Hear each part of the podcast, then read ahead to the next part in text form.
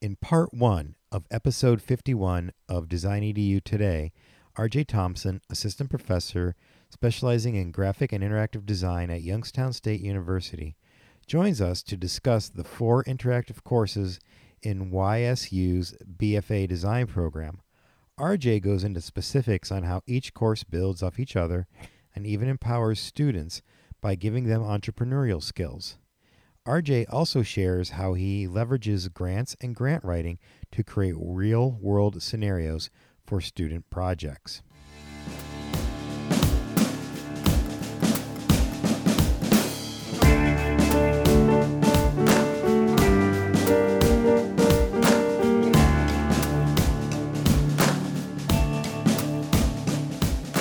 Hello, and welcome to Design EDU Today, the podcast series discussing what is necessary to be a successful designer in a contemporary, screen based interactive world.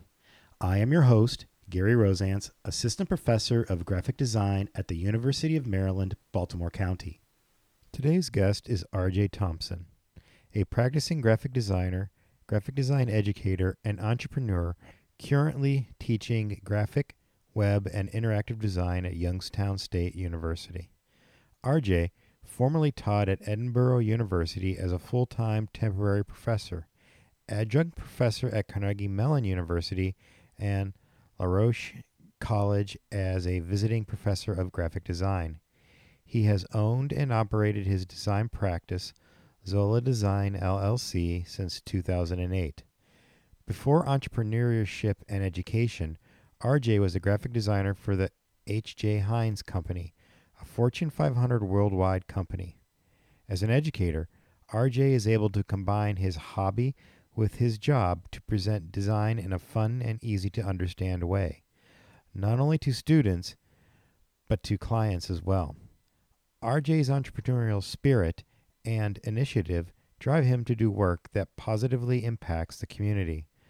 Volunteering with the Western Pennsylvania chapter of the Cystic Fibrosis Foundation, Pittsburgh East Rotary Club, and many, many more organizations has not only solidified his personal interest in community engagement, but has instilled the need to include service work amongst his students and peers alike.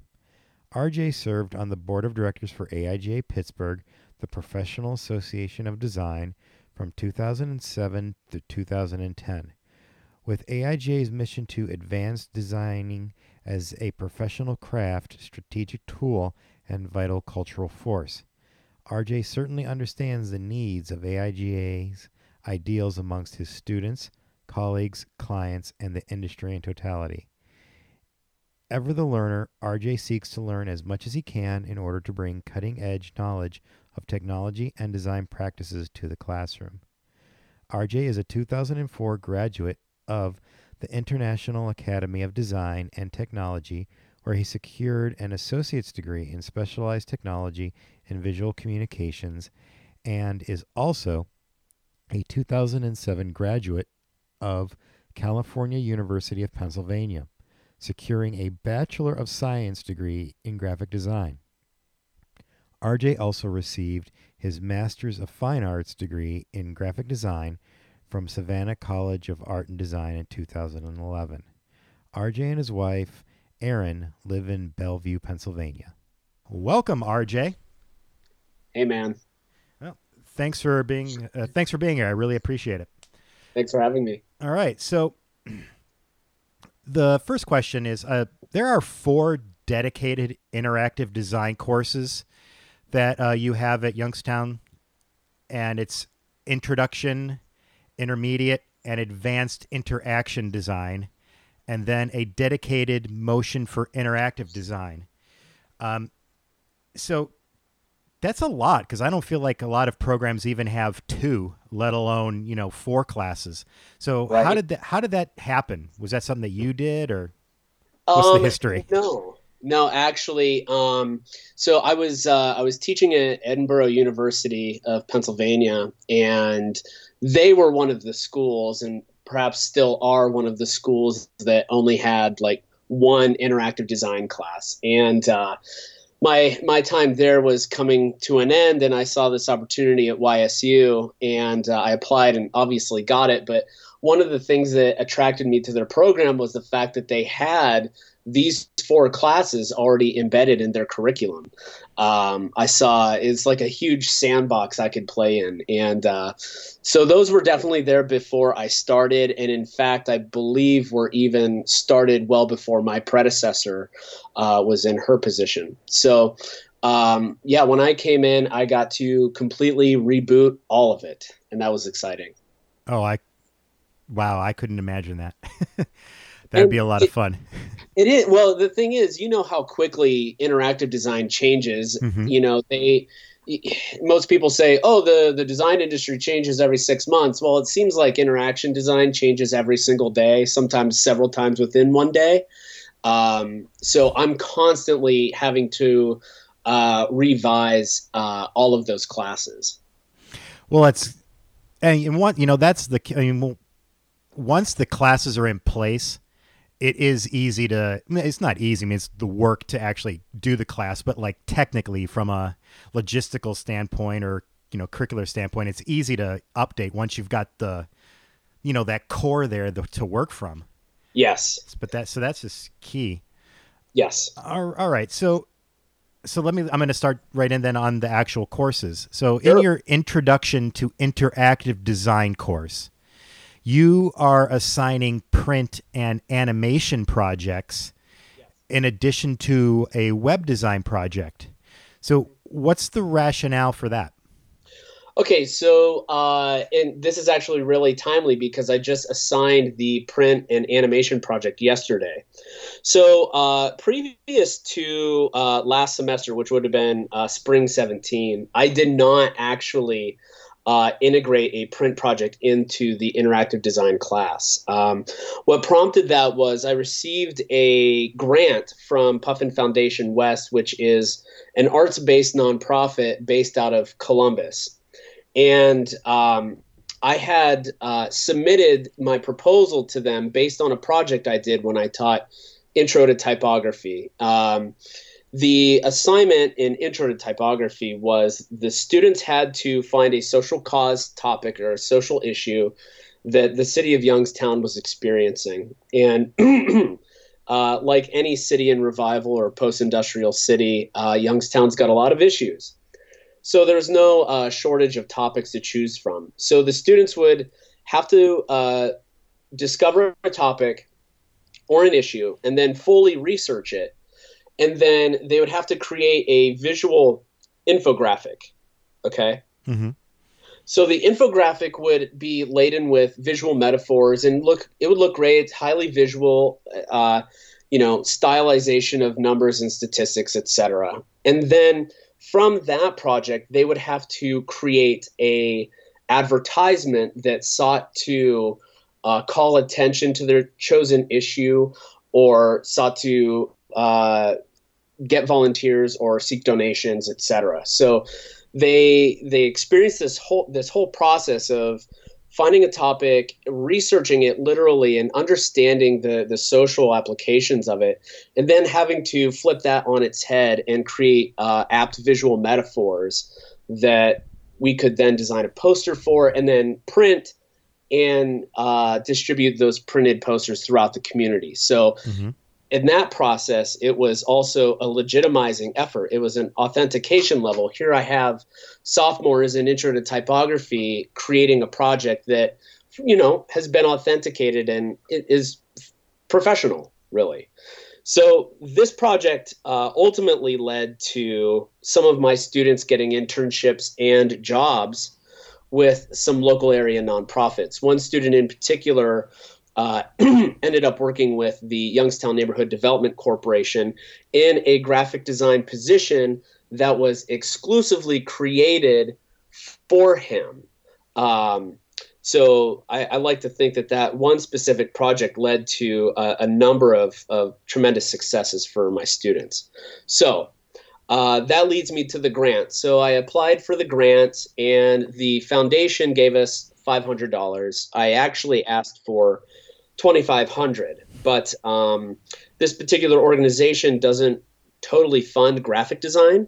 So the mere fact that I got something uh, was uh, impressive to begin with.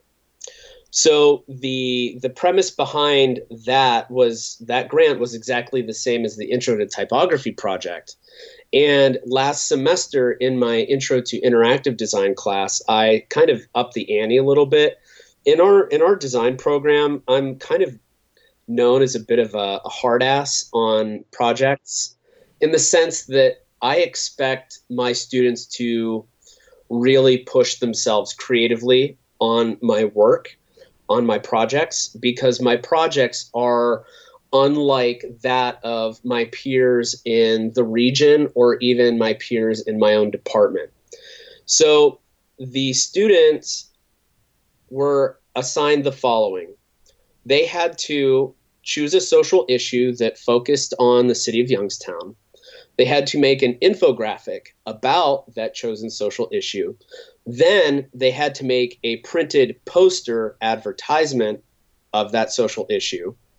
Then they had to use Adobe Animate and create animated versions of both the infographic and the poster. Those would be exported as video, uploaded to YouTube, and then they had to create a one page website that uh, was designed in theme and aesthetic consistency with everything else that they've done. And it shows the posters, it shows the research, and it shows the videos. So it's one huge project all wrapped up together. Um, the extra layer of authentication here was that at the time I had just rebranded the city of Youngstown and I was in charge of, and still am, in charge of a uh, $100,000 grant to get that uh, campaign off the ground. And um, the city of Youngstown marketing campaign, the rebranding effort, essentially co opted all of that work. So then my students had to revise everything to include the city of Youngstown logo, which further legitimized uh, the work that they had done. So the the rationale, aside from what I've already said, is I'm really interested in how my students come to my interactive design class. And I know you've experienced this, and as have that of our peers. Um, I get a little frustrated when um, I get print designers designing interactive media like it's a print page layout. Mm-hmm. Um, I cannot stand it. Uh, obviously, magazine layout does not. It's not compatible with with web design. So part of my job is to sort of and it, the timing doesn't work out because I try to break them a little bit. Like, yeah, you can design a nice page layout that's printed, but that does not work for the web. Oh, by the way, uh, this afternoon, right after this class, you have your publication class.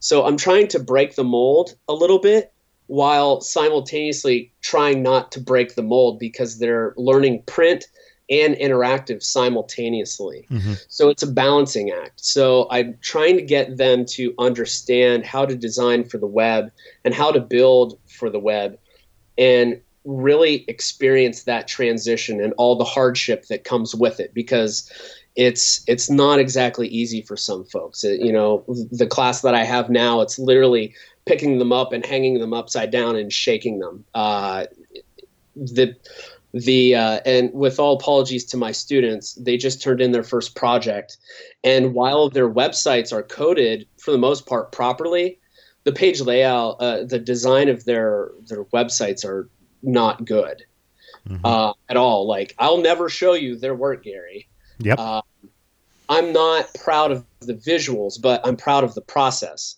and i would show it to you under that context and uh, that's that's sort of why I assigned that print piece. So it again has professional application. It has some uh, design methodology uh, within that transition from print to web, and um, the students also seem to like it. It gets them a little bit more interested mm-hmm. um, in in the class and in the work. Yeah, that makes sense. Um, and I think one thing that's different. That's okay. So at UMBC, I have two courses to teach everything they need to know about interactive design in. Which you can't. So, I would never, yeah, which you can't. So I would, so that's why I would never think about including a print piece alongside anything, even though there is a symbiotic relationship. You're not like going to be just do. You're not going to be doing. You will have some print pieces thrown in there, um, mm-hmm. and so I think the fact that you have four classes lets gives you the freedom to bring in something when it's when it's organic. Absolutely. That absolutely when when two classes don't wouldn't let you do that, and I had the same I have the same frustration because the way I used to teach, um, my beginning um, web design, interactive design, whatever you want to call it, um, I focused more on the front end development side of it because I really wanted them to understand the medium of the web. And yay, great, technically they coded something, but we never had time to critique should they have even built it in the first place because visually it was terrible. Right. And and there was obviously no way they were going to be able to produce anything visually sophisticated. Right. Because they didn't have the skills. So since I'm like still really dealing with like I've got one class because the other the other class is really more user research and interface design. So this this one web class I have, I've kind of flipped it now where always I just teach a little bit of HTML and CSS so they could like get their type up on the screen and see, oh yeah, it works, or okay, these web fonts work like I want, and then we focus more on like creating visual mock-ups that we look, you know, in clickable prototypes and in InVision. Right. Right. So so what's you so what's your approach now? So like in your web in your web class where you're you know you I saw that you, you are using Dreamweaver. Mm-hmm. Um, I saw that you're teaching at heavy HTML and CSS. So what's your rationale for your approach to teaching that? So um, I I a little bit of background, more background on me. I actually started doing web design was I, when I was 11.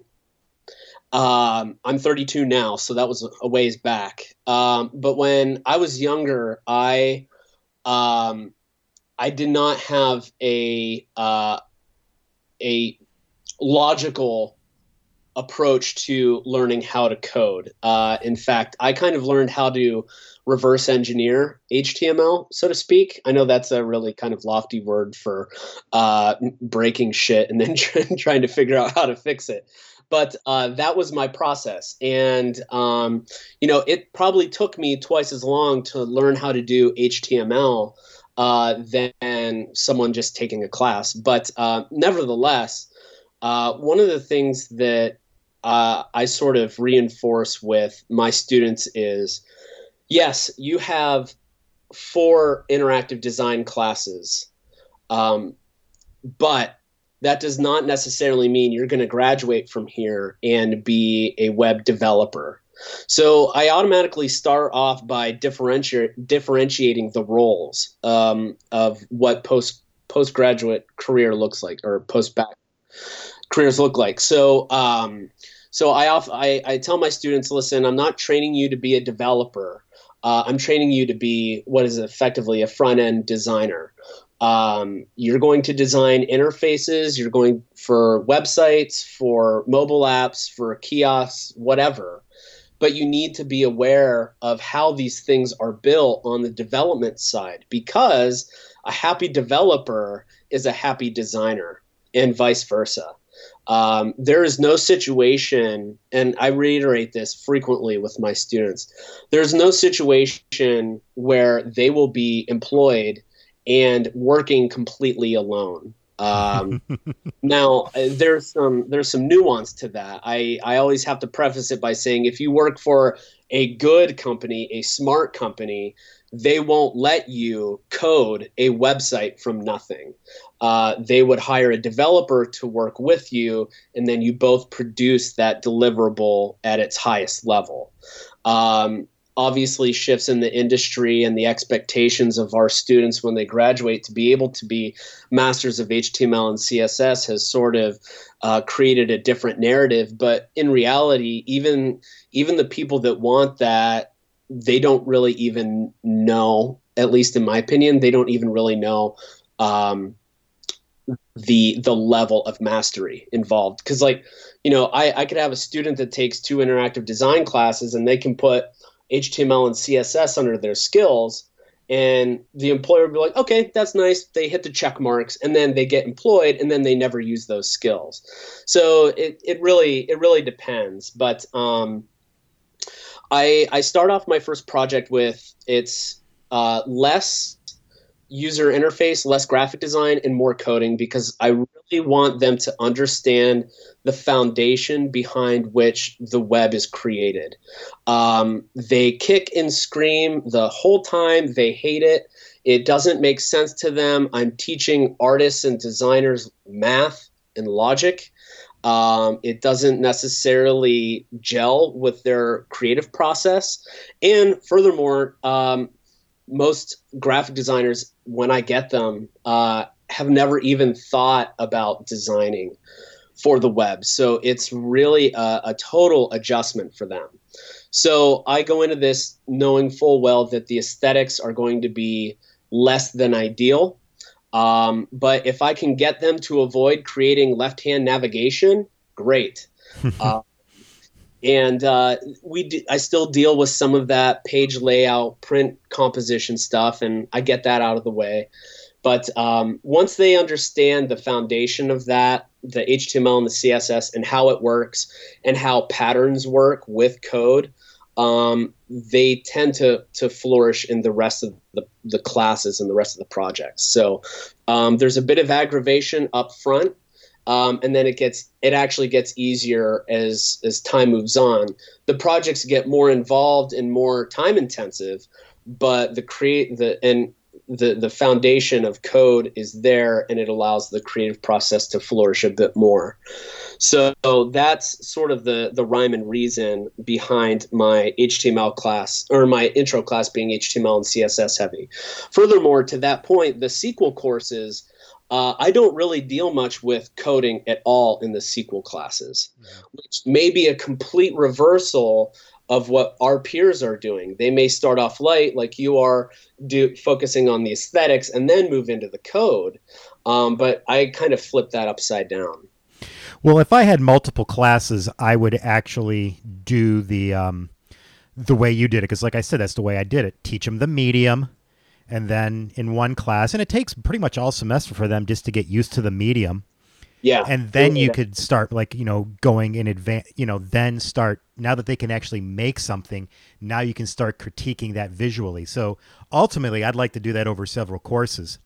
Mm-hmm. But when I don't have that, I, you know, it's, I just shoot for, okay, do they need to be front end developers? No. Okay, what can they do Right. What do they really? What HTML? What kind of code do they really need to look at in the browser to ensure their static mockups are accurate? And I boil it down to just okay, they need to see if they put things in three columns and they move and they change around the size of the screen.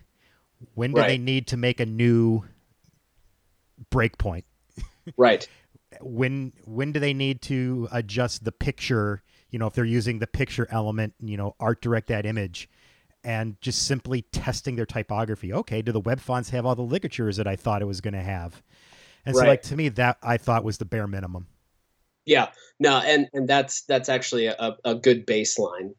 Um, you know, on the on the topic of web typography, I um, I continually emphasize in my classes, uh, especially on that first project, none uh, uh, we do use a little bit of Photoshop to demonstrate slicing and, and user interface and things like that.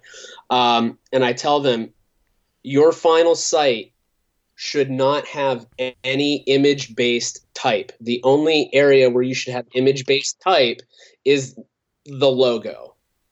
Um, and the other day, it was actually yesterday, as a matter of fact, I had this one student whom was just exasperated. She just does not understand the process. And you know i kind of blame that on not taking notes missing classes and uh, generally not paying attention. But um, her her entire site was image based text. And i said uh, i'm not going to grade this. I'm not going to grade it until you fix it. And she's like it's due today. And i'm like well i i hate to harp on you about it but like again, you cannot have image based text. It looks nice in Photoshop, but in practice, it is completely wrong.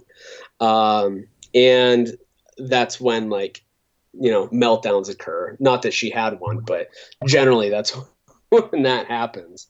Um, because again, like I'm basically saying to them, "Hey, that really nice user interface you made, um, it's compromised, and you have to sacrifice all of it uh, because you're going to rebuild it from scratch in Dreamweaver, and it's not going to look much like anything that you had actually envisioned. Sorry, you'll get there eventually, um, but not in this first pass."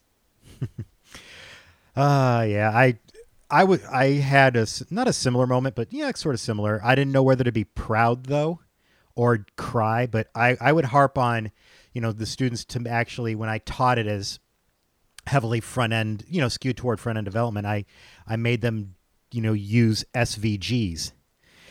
And yeah. once once and one student did like I don't know, somehow they managed to come up with like a 1 megabyte SVG. okay.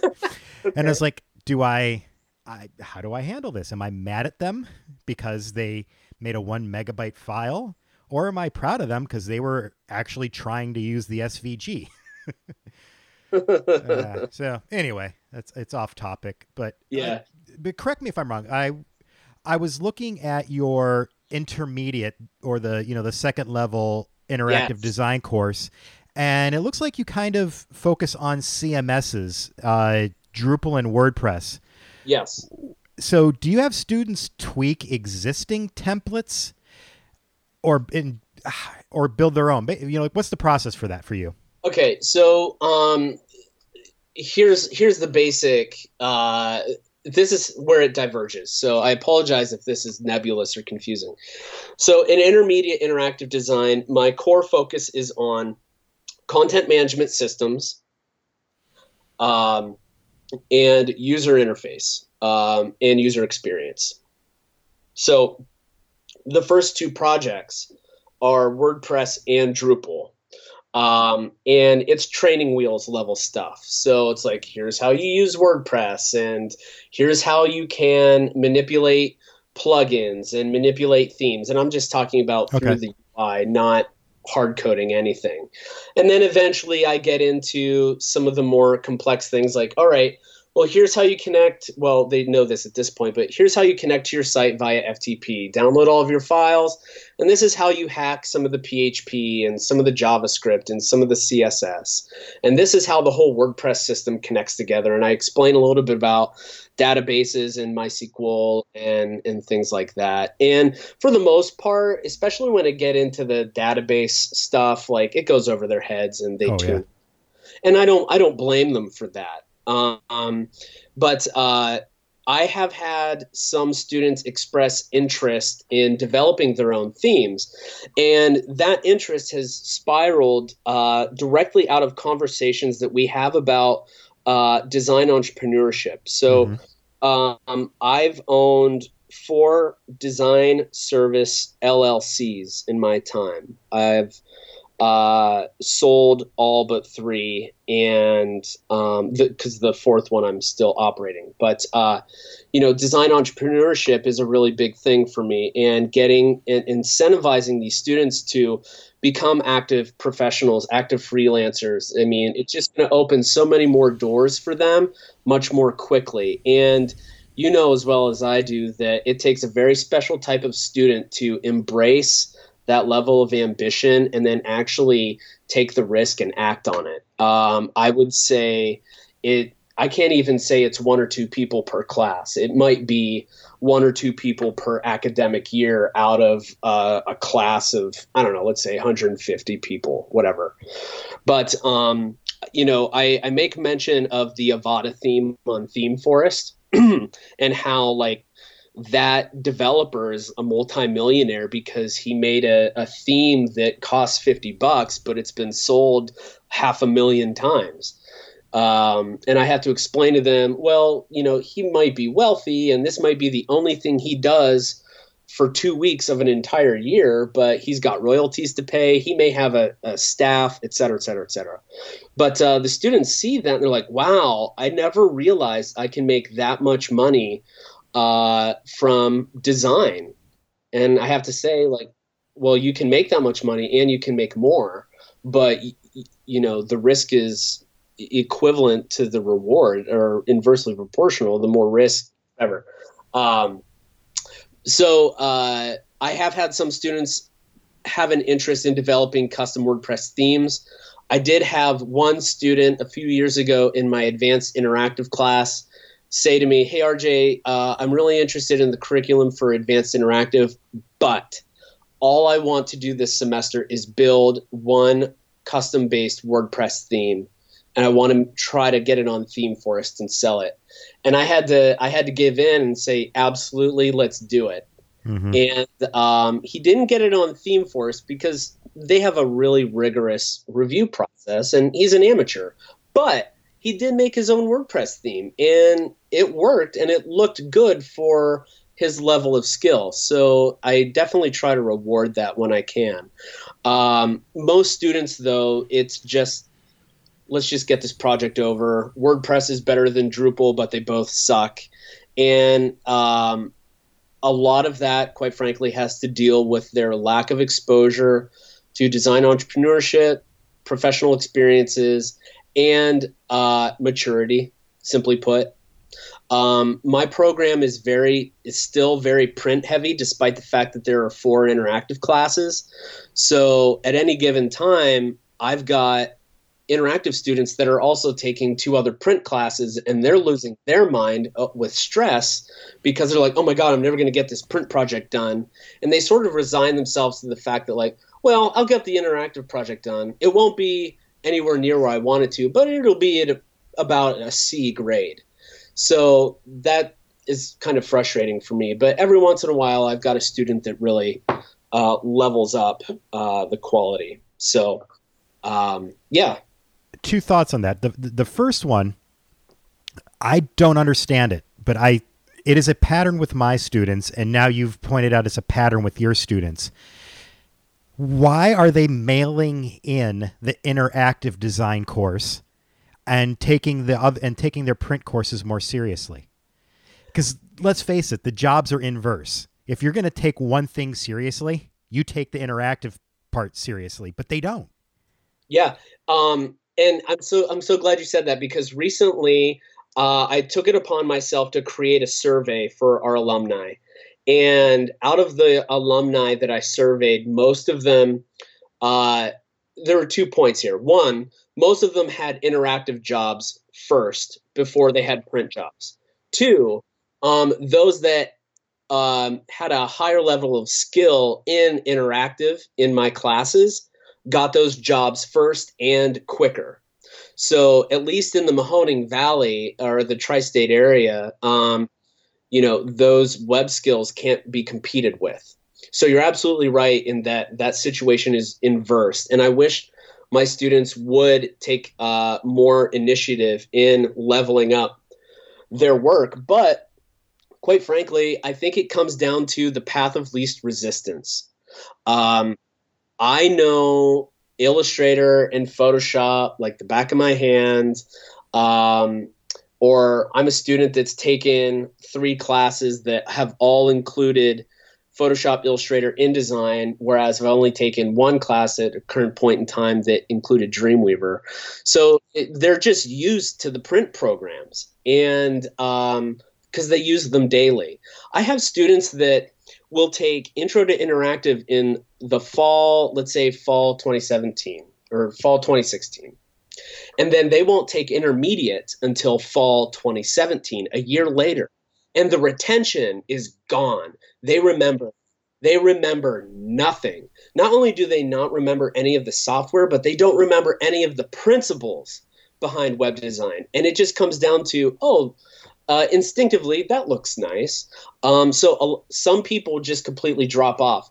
Those people that um, don't take intermediate interactive almost immediately after are folks that either um, are in a weird scheduling rhythm where they just can't take it until a year after, or they purposely avoid taking intermediate because they mm-hmm. don't at which point it's infinitely more harder on them when they do take it. If you take an intro in the spring and then intermediate in the fall, you're going to do okay. Um, but those people that have that huge gap, they just get frustrated and uh, with with everything. Yeah, and so the, the other point that I wanted to bring up, I've been thinking about this ever since the last design educator I, I interviewed for the podcast, Lauren Miranda.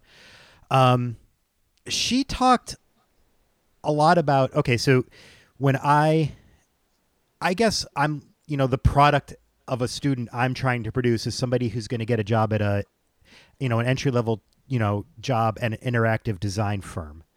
Right. But Lauren was thinking more like she's kind of like trying to prepare them for more for freelance work. And I never really thought about, you know, what I was, you know, what the end goal for my students. And so the more I've been thinking about it, and so I've personally been thinking about, huh, maybe what if I started teaching Squarespace because everybody wants a Squarespace website, yeah, and Shopify because yeah. there is a lot of mic, you know, micro manufacturing going along. And I thought, but then I struggle. So I was thinking about that, but then I kind of like struggle with the idea of like, uh, again, limited. I've got like two courses. Um, and so am I teaching them? Am I doing them a disservice by teaching them how to hack existing templates that aren't really their designs? Uh, I understand. Then, yeah. What do you think about that whole debate? Um, I don't. For me, there is no debate uh, it is an first off, those within the debate have to acknowledge the uh, change of technology over time. Uh, for example, when I started doing app design, you had to have a knowledge of Objective C, specifically for iOS. There was no other way to do it. You had to learn Objective C, you had to use Xcode, and you had to follow Apple's rules to the letter if you wanted to see something on the App Store. Um, and over time, well, Objective C went away. Uh, Swift came about uh, because the app industry obviously boomed and they wanted to decrease the barrier for entry into app design and development. Um, and I'm not saying Swift is any easier by any rate, but um, if you look at some of these companies online that, hey, we'll make your app for you, or you can use our proprietary software to build your app, um, which is effectively uh, a website. Um, that's where the technology is going. Um, there will come a point when uh, we can design our own interfaces within this simple, easy to use proprietary software and uh, get the same result as we would if we had hard coded the thing from the ground up. Obviously, that approach is more palatable for graphic design students. Um, and I don't fight that. Is it less original? Absolutely. Um, but uh, I want my students to be able to say, I made an app in college. It doesn't have to be a good app, it doesn't have to look great, but I want my students to be able to say that they had that experience. And if that is the contemporary practice, uh, or at least the most popular contemporary practice of app design and development, so be it. Um, I, I embrace that, and that's why I reach out to groups like AppSpotter and actively try to form partnerships with them not because I, I want to take advantage of, of their software or anything like that, but because I feel that their software has opened doors for my students that were not previously uh, able to be opened. And, you know, as a result of AppSpotter's technology, I've had students release their apps to iOS and Android. Um, I've had students create their own developer accounts and learn how to negotiate that system. And they can go to an employer and say, Well, I did bring my printed portfolio, but why don't you just download my mobile app and let me know what you think? Is that super cocky? Yeah, maybe, but it's awesome uh, that that my people can do that, and and that's a goal that I have for all of my students. So by the end of my intermediate class, the goal is they each have their own portfolio app on the App Store using AppSpotter technology. Now, the other side to that is if I'm emphasizing design entrepreneurship, I could say you can use AppSpotter technology and charge a client five grand to make their app, provided you're extremely clear on how your service operates and the limitations within it. You know, you don't want to. Uh, you know, pull the wool over anyone's eyes, so to speak, or be fraudulent, uh, or even I, I, think the operative word there is misleading. Yeah. But um, so my students can see that as a profit center and create apps for people, and that experience is just as valid, in my opinion, as any other experience. Now, when it comes to Wix and Squarespace, I take a pretty hard stand on that. Um, I, I, run a I run the Youngstown Design Works program, which is an elite level student run graphic and interactive design agency. We build print and web deliverables for uh, clients in the Mahoning Valley. Now, if we have a client that says, All right, well, I want a WordPress website, great, we can build you a WordPress website. We're very clear and transparent on how all this operates. We can build a custom theme for you from the ground up for starting at $10,000 because that is an involved process. Or we can go to ThemeForest, find a few templates that you may like, consult with you. Uh, we purchase it and it reduces your costs, gets your website online quicker, and we can manipulate those templates to accommodate your brand and everyone's happy. Um, those are the kind of projects that I like because I can fit those within a semester. Uh, if they come to me and say, "Well, we have a Wix site, can you work with that?" I'm not going to say no. Same with Squarespace or any other website builder. And because um, it's important that our students recognize that those tools are out there and that they shouldn't perceive them as taking work away from them. They should perceive those web builders as tools that can them work. Um, so I I'm adamantly against using them in class, but in professional practice, I'm for it. Not enthusiastically for it, but I'm for it nevertheless. Why are you so why would you use WordPress in class but you wouldn't use Squarespace? Um WordPress and Drupal are open source for they're not completely open source. Obviously Automattic owns WordPress and Drupal's another company, but they're delivered in a their delivery is very open source like. So, for example, I want my students to be able to download uh, the WordPress platform and I want to show them the code and I want to show them how they can manipulate it. I want to show them that they can be a third party developer of themes or plugins and profit off of that. Um, so I, I like the community based uh, perspective of both WordPress and Drupal. Squarespace and Wix are full on proprietary. Their goals are not to uh, democratize the web, so to speak. Their goals are to profit profit off the web. So that's why I don't use them. Yeah, no, and, and that makes sense. Um, I guess I was kind of like looking for the magic bullet because one thing that I've heard from just like lots of different, like Squarespace versus WordPress. I would pick WordPress because I, you know, I would like to teach my students WordPress, and I've heard some bad corporate, you know, some bad like, you know, Squarespace can be is kind of like their their culture is kind of like the same as Uber's, right? Which is not good. Um, well, kind of like how GoDaddy's ad campaigns were yeah. sexist, and yeah. and that's one of the reasons why I was actually against people using GoDaddy because I mm-hmm. took a philosophical stance against them, yep. and then they dropped the ad campaign and they added cPanel to their UI, and I'm like, okay, they're not so bad anymore.